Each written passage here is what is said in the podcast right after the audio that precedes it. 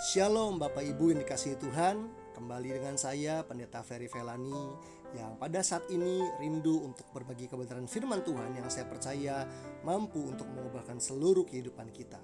2 Korintus 1 ayat yang ke-12 Berkata demikian Inilah yang kami megahkan Yaitu bahwa suara hati kami memberi kesaksian kepada kami Bahwa hidup kami di dunia ini khususnya dalam hubungan kami dengan kamu dikuasai oleh ketulusan dan kemurnian dari Allah, bukan oleh hikmat duniawi, tetapi oleh kekuatan kasih karunia Allah.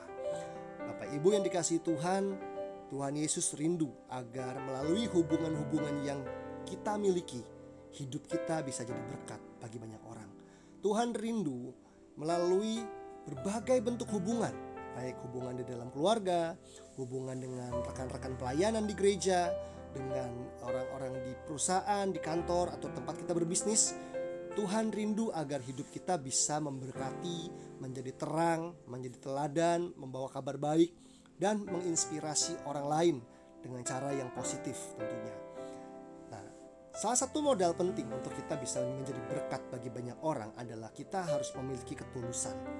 Paulus adalah seorang hamba Tuhan yang mengatakan di dalam firman-Nya, di dalam firman Tuhan tadi bahwa dalam hidupnya di dunia ini, khususnya dalam hubungan dengan kamu, dengan orang-orang di Korintus, dengan jemaat di Korintus, dikuasai oleh ketulusan dan kemurnian dari Allah.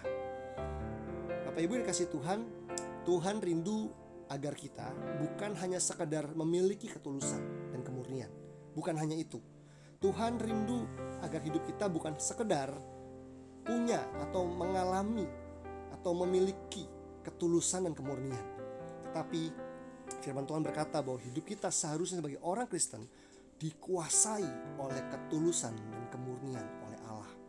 Wow, kata dikuasai ini penting sekali.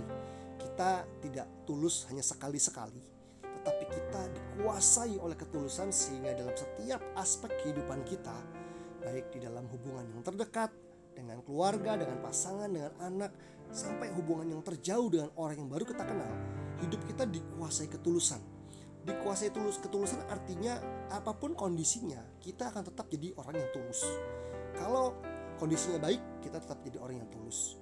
Tapi ketika kondisinya sedang tidak baik, kita dalam sebuah masalah di mana mungkin kita tergoda untuk berbuat curang, berbuat licik, berbohong, bohong-bohong tipis lah. Saya percaya kalau orang dikuasai ketulusan, dia tidak akan mengorbankan integritas untuk untuk hidup dengan uh, sikap manipulatif, dengan kebohongan, dengan kelicikan, atau dengan kecurangan. Karena ketika seseorang mengizinkan hidupnya dikuasai oleh ketulusan dari Allah, maka dia akan tetap menjadi tulus apa pun kondisinya. Baik dia di atas, baik dia di bawah, baik ketika dia kelimpahan maupun kekurangan. Saya kadang-kadang suka memperhatikan mengapa ada orang-orang Kristen yang suka mudah merasa insecure, mudah merasa tidak aman dengan dirinya, dengan keberadaan orang-orang di sekitarnya. Salah satu penyebabnya sering kali adalah salah satunya adalah ketidaktulusan. Kalau orang hidupnya tidak memiliki ketulusan, maka orang tersebut mudah merasa insecure, mudah merasa tidak aman. Orang itu cenderung berpikir bahwa orang lain seperti dirinya. Kalau dia tidak tulus, terhadap orang lain, maka orang tersebut akan mudah berpikir bahwa orang-orang di sekitarnya juga tidak mengasihi dan membantunya dengan tulus. Pasti ini ada baunya nih, kayak saya. Sebabnya kalau orang hidup yang nggak tulus, maka hidupnya penuh kecurigaan, penuh rasa insecure. Mengapa ada orang yang mudah merasa kesepian, sekalipun dia orang Kristen? Salah satu penyebabnya adalah sering kali karena ia tidak dikuasai ketulusan. Orang tidak dikuasai ketulusan, maka ia akan mudah merasa kesepian.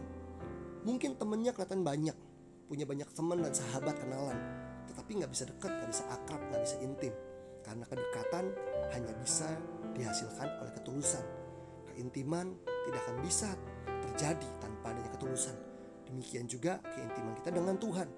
Maka kalau kita ingin membangun keintiman dengan Tuhan, kita bukan hanya perlu rajin berdoa, tapi kita perlu berdoa dengan tulus hati kepada Tuhan dan lawan dari ketulusan, kata firman Tuhan adalah hikmat duniawi.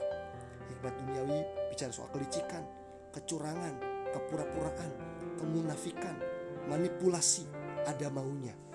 Itu yang tidak boleh menjadi hikmat kita. Karena hikmat kita adalah hikmat Allah, hikmat surgawi. Dan dikatakan bahwa ketulusan itu akan mendatangkan kekuatan kasih karunia Allah.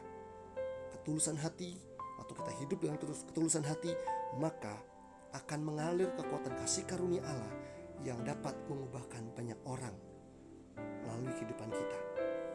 Kadang-kadang sebagai orang Kristen, kadang-kadang kita ingin menuntut orang berubah dulu. Orang baik berubah dulu jadi baik baru kita terima. Tetapi dengan ketulusan kita mau belajar bahwa kita perlu belajar menerima orang lain dulu apa adanya. Baru setelah kita menerimanya, seperti Kristus menerima dia, kita baru bisa melihat bagaimana hidupnya diubahkan oleh Tuhan.